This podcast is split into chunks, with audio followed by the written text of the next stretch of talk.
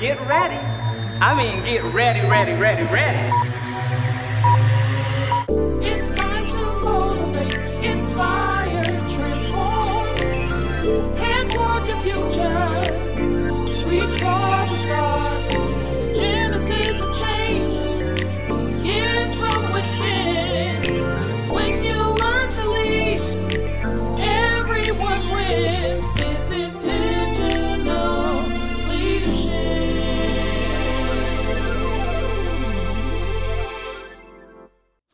Welcome back, mentees, to the Intentional Leadership Podcast. Today we have a wonderful guest that's going to enlighten us on mental health and awareness within our community, especially, um, and I'll say post COVID.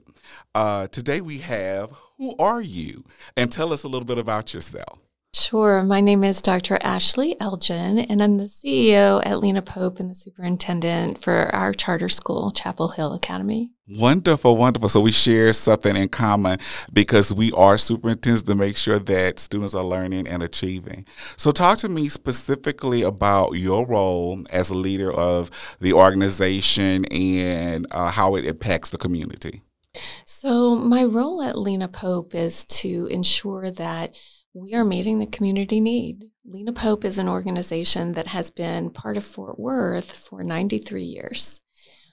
And so it was created during a time that the conditions in the uh, community were very similar to what we're experiencing right now. Um, you know, it was post war. They were also dealing with, um, you know, children having illnesses and um, children being left alone without a parent to care for them. And Lena Pope created an orphanage. And out of that grew the need for so many different services. There were people that were just left without um, any stability, no place to live, no one to raise them, no education. And so Lena Pope has continued to serve in that capacity. Whenever there is a crisis like the one that we're dealing with now, Lena Pope has tried to step forward and serve as the backbone of the community. Wonderful.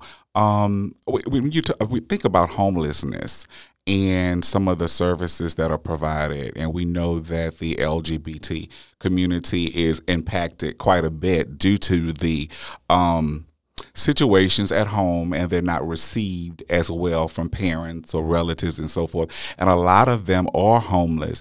What type of services or um, that you all provide as a part of that?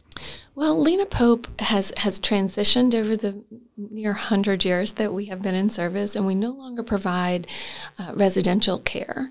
Um, I, you know, coincidentally, I was the CEO at Promise House here in Dallas prior to going to Fort Worth. And House, yeah. of course, that's such a critical issue, uh, particularly in our community where, um, you know, we have a, a, subset of people who tend to be more conservative, and uh, it leads to quite a bit of family discord. Um, our programs at Lena Pope are geared towards serving anyone and walking them through the journey of their life despite any kind of family discord or any kind of developmental questioning or any kind of um, relational barriers that they might have in their lives. Um, you know, despite any subject that comes up because it's so multifaceted, Absolutely. right? It- Absolutely. It's not just one area or one thing or my mom or my dad or my religion or my development or my partner. It, it is so deep within who you are as a person and what your choices are in the community and how you show up. We want to be part of that. Absolutely. Uh, talk to me a little bit about your experience when you think of childhood trauma and how it's impacted, you know, um, the school system and um, along with the childhood trauma, uh, being in COVID times, how do you all support or how would you recommend others to assist in uh, supporting individuals that are going through that? Well, childhood trauma, I, I think that people are scared by those words. Everyone in the course of their development will run into a crisis at some point. And it becomes how the people circle around circle around you to help you and how you experience that. So I believe that as a community, it is our responsibility to support everyone who is experiencing either a day to day struggle, maybe their job is stressful, maybe their academic program is, is, is troubling to them, maybe it's their family of origin that is creating the greatest stress. I, I think the best way to intervene is to be aware that everyone is struggling. I think you're spot on with that because, of course, personally, um, I've dealt with anxiety, um, some forms of depression as well, and I needed the tools basically, and it does. It really doesn't disappear, but I've been given the tools through therapy on how to handle those things you know, and to establish those boundaries that are necessary for me to be mentally healthy. Right. And I think that that is often overlooked and not talked about because unfortunately, mental health concerns are still taboo in our community. And it is just unbelievable to me. And in fact, I've written a couple of op eds about um, the way that our community reacts to people who are struggling. Um, fortunately, we've had some celebrities and some sports um, people who who have struggled and have said so, and it is starting to reduce the stigma. But at the same time, we're we're confronted with a unique set of circumstances in which suicide is becoming more and more and more a prevalent option. And it is more prevalent in the news. So not only do people see it on the news with their loved ones, people that they know, their friends, it is becoming more of a viable option for people. And it is starting to become something that is normalized with um, also the um, externalization, mm-hmm. and that would be homicide, yes. you know, hurting others or hurting yourself.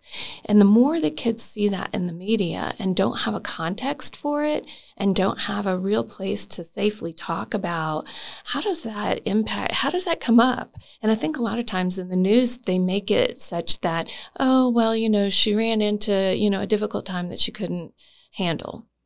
And so it resulted in her suicide. It's never that easy. It is never that Not cut and dry. It is always a complex set of circumstances, um, all the way down to temperament and supports and ability to communicate and the environment that they're in and their stressors and their predisposition to mm-hmm. mental health issues and their you could go on and on and on. It is so complex. And it is not something that just happened and that was the answer. What would be um, some, I would say, uh, some clues for individuals, educators, parents, um, grandparents, whoever is around not only children but adults because we know that um, specifically now it's more it really is prevalent in the African American uh, community where it hasn't been in the past. So what would you say would be some cues that we could look at or see that would identify that there's a problem there and we need to do something about it or, or try to get some help for that person? You know, I, I think that a lot of times families would really like to believe that some of these struggles that their kids are going through are just normative. Oh, you know, adolescents, they get that way and it's they'll grow out of it. It's just a phase. That's a very troubling approach to handling a loved one's um, changes in behavior. So you might start seeing that they're isolating or that they're reacting to stressors in a more aggressive way, or that um, they're hanging with a different group of kids, or that um, they're hiding their phone and what's going on mm. in their mm. personal social media things. Um, maybe they're sleeping more, maybe they're eating more or eating less. You know, the majority of families that um, have experienced the loss of a loved one through suicide have indicated that it was an absolute surprise to them. And I think that that happens for a number of reasons. I think that when people are in pain, it's hard to talk about. Mm-hmm. And a lot of times they're trying to hide it, intentionally trying to hide it in in a way to cope, in a way to minimize it, in a way to um, persevere. And so, as loved ones, it's our responsibility to say, hey, I'm noticing something different. I'm not sure what it's about. Are you okay? Mm, That's the only way to approach it. right. And when they say, I'm fine, just leave me alone, which is often the case, Mhm. to follow up and to say, you know, we talked about that yesterday, yet I still see you're so quiet and you're so distant from the family. What's going on? You have to keep showing up, even if they're saying, I'm fine, I'm fine, it's all okay. Because I think sometimes to talk about it and to recognize it and to own it is absolutely overwhelming to the person who is dealing with it. But to know that you're there, you checked on them last night, you checked on them this morning, when they have that moment that they're ready to talk, they know you're there. Right. And not only that, I think that when you're dealing with kids, we know that they're more likely to talk to someone in their peer group. And so often, as um, parents and as um, adults in, in children's lives, we discount the importance of a friend group. And sometimes it's easy for a parent to say, well, you know, that's their friends. So I don't have to have a relationship with all of their friends the more relationship you have with your child's significant group, the better off you will be because there's going to be active communication. And if your child reveals, you know, I just don't think I can deal with this anymore. I don't want to live anymore. I don't, I, don't, I just want to go to sleep. Those kinds of things that are told to a friend may never be transmitted to the adults because they don't know what to do with the information and they, they don't think it's that big of a deal. But those types of words are true indicators that something big may be going on in their mind. I think you're you're you're you're spot on with that. I think about um, a couple of instances when I was a, a campus administrator where our students were the ones that were the advocate for their classmate. Right. They saw a change. They were hearing things that they were uncomfortable with. And they came to the counselors that was on site at that time and shared their concerns. Right. So I think you're you're very right, and parents do need to be aware. Um, I'm, I'm old school, and I think about my my mom was very aware of who who who my friends were and who their parents were. Exactly. exactly. you know, um, so uh, we do need to be more involved and aware, and I think definitely having those conversations with those friends are extremely important. We have a new um, avenue of communicating that's more prevalent um, than ever before social media. Absolutely. Um, that even myself, I had to basically fast and get away from because it can be toxic to you emotionally. Um, can you speak to that as it relates to um, signs or indications, or maybe even some suggestions for parents and teachers and administrators around social media and the, the, the plight that we have right now and how it impacts the way students think about themselves? Absolutely. I think that you're right that it can be incredibly toxic. And it, that is one of the things that I think the pandemic has uh, exacerbated. People were feeling isolated, so the only way that they could reach out to someone was through social media or texting or all those other platforms. And now it's sort of become a way of life. Bullying happens Yes. Almost 90% of the time Absolutely. through the social media. And so no longer do you see those kids passing in the hall and bullying one another in that way. It happened last night. They Mhm. told them, hey, you know, I'm going to get you at school. And now they're terrified, but no one saw that happen. Uh, as far as social media is concerned, I think having campaigns within the school system that helps kids understand when they need to include an adult. I'm 100% with you. Many of our cases that have been uncovered in, in the perfect amount of time, in the nick of time, were through a peer who came to an adult and said, I got this text. I don't know what to do with it. I mean, maybe she's kidding, but maybe she's not. Mhm. And educating kids about what to do when they get those types of messages, not just the message of concern for your friend, but the message that you're a part of a group chat and somebody is saying hurtful things to another, Mhm. they have to tell an adult. Otherwise, a lot of times parents are not monitoring those things or they have apps that, that no one knows about and the parent thinks well I'm, I'm doing a good job monitoring i take it away at night those are all good um, tools to use but still having that active communication nothing replaces that Absolutely. And students are so savvy with, you know, parents feel as though they they have a control over the social media, but they are so savvy with technology. Um, they can get through blocked platforms or what have you and still have that accessibility. A lot of the bullying does occur on social media and a lot of the harsh critical uh, words, you know, and I think about adults, you know, we look at this not only social media, then you have these platforms on television now, or the reality shows that perpetuate a lot of of this you know, on Twitter and, and they're saying whatever they, they want to say and how they want to say it. And they're adults, you know, but it impacts not only the adult that they're referring to, but it also impacts those individuals that are following them. that's right You know, we we typically uh, model those individuals that we see, especially if we are a fan uh, uh, of them or what have you. I really want to to reiterate one thing that you said, and I think is really important, is at the campus level that we definitely need to make the environment uh, a place or the culture a place where they feel comfortable communicating and that we talk to them about hey this is a way for you to inform us.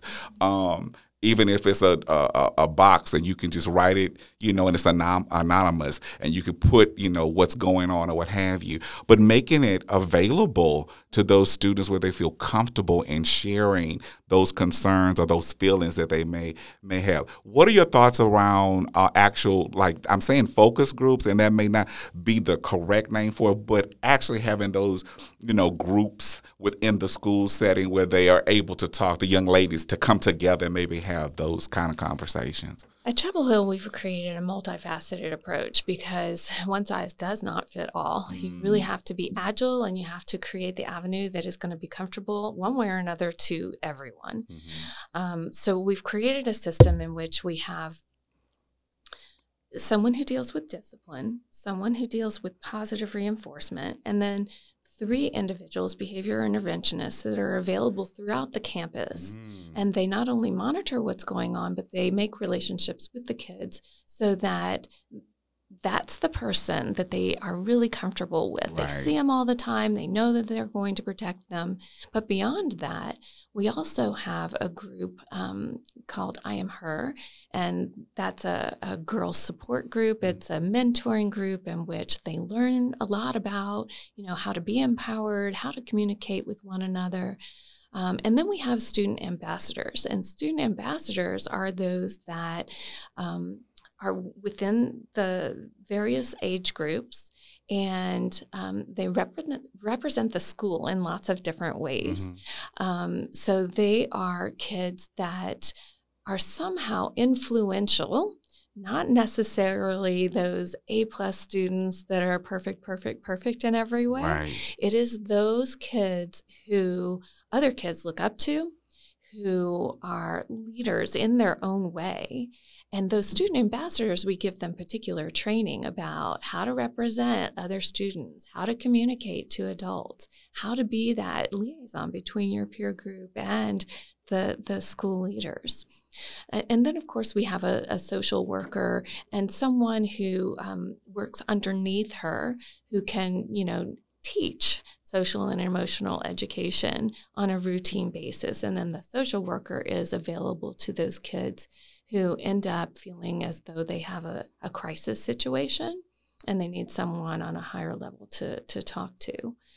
Um, so we, we really try to create a multifaceted system so that the kids can come forward with anything that they really need to talk about.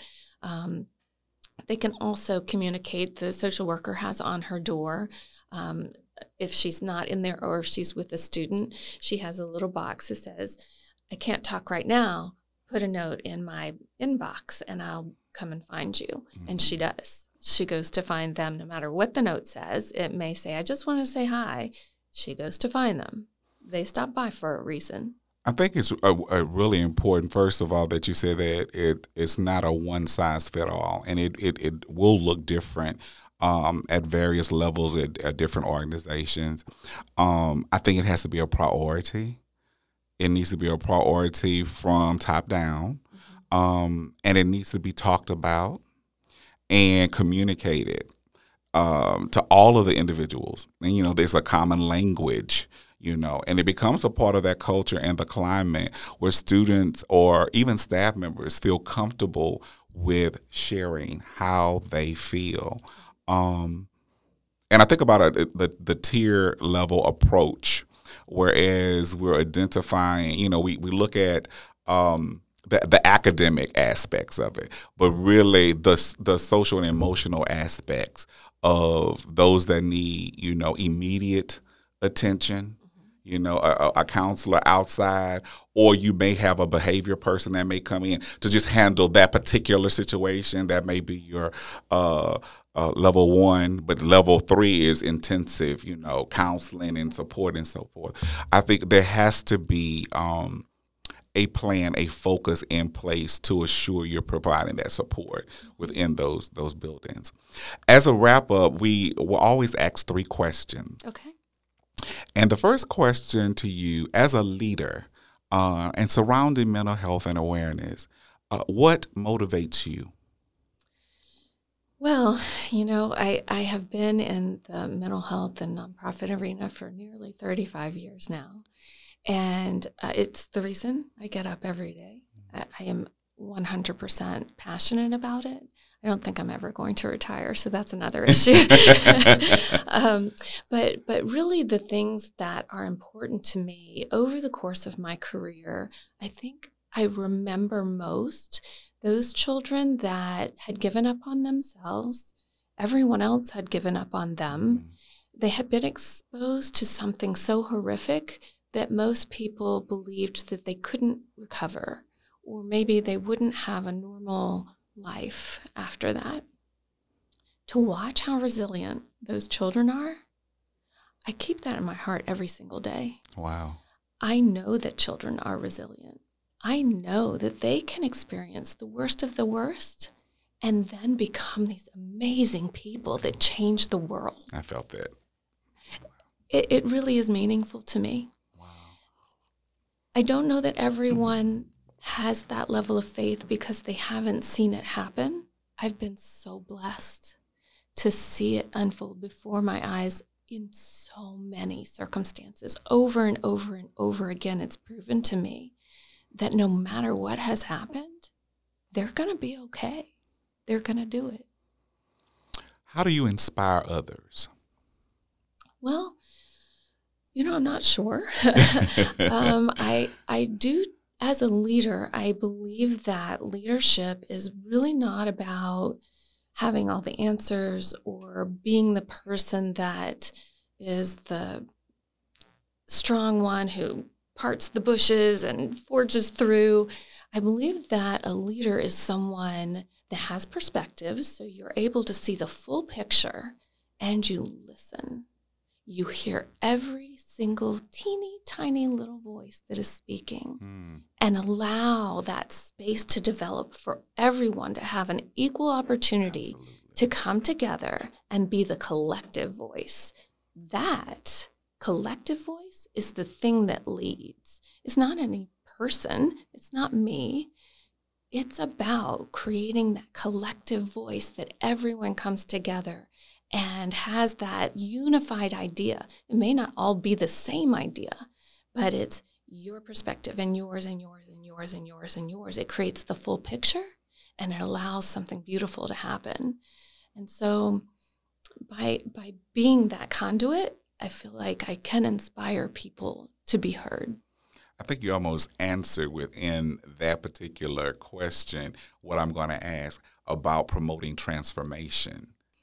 Yeah, transformation is, I, I think that it is a, an overused word Mm-hmm. sometimes because transformation is part of life. It is really being alive, it is being present in the moment and agile. It's paying attention to all the things around you and making sure that it's all factored in to what happens next. And just because you've taken that next step, don't think you're done. You haven't transformed anything. You have moved it forward and it will continue to evolve and transform and transform and transform. And then, you know, you, it, it becomes someone else's opportunity to help that to transform and transform. It's part of living. Absolutely. I, I I feel like I've been in a therapy session. Her voice is just so calm and, and, and relaxing and, and just truly uh, tidbits of sound a, a- advice, especially around transformation. It's, it's, a, it's an evolution and we're constantly evolving based upon life's experiences. So the, I, I I see that and I hear you loud, loud and clear. In circumstances, you know, positive or neg- negative influences that that transformation to make you the the person that you're becoming. Yeah. Are there any final words you'd like to share or words of wisdom you would have for our audience? Well, um, you know, I I really think that my main message to people is never to feel as though you're too small to change the world. Ooh, I love that. Did you hear that, Mitties? that was fantastic. As always, it's a pleasure to have individuals like you to talk about some of the difficult conversations, uncomfortable conversations, but really give us some of the tools that we need to be successful, not only uh, in the classroom, but in, in life. Uh, because ultimately, um, students that we impact as adults, um, we have the little boy or the little girl in ourselves too, as well, that also more than likely has some type of trauma. And we tend to bring all of those things as a part, not 10, we do bring all of those things uh, as we evolve over time. Um, and what I always say at the end of the broadcast is that the genesis of change, it begins from within. And we are responsible for making that change within ourselves. It's intentional leadership.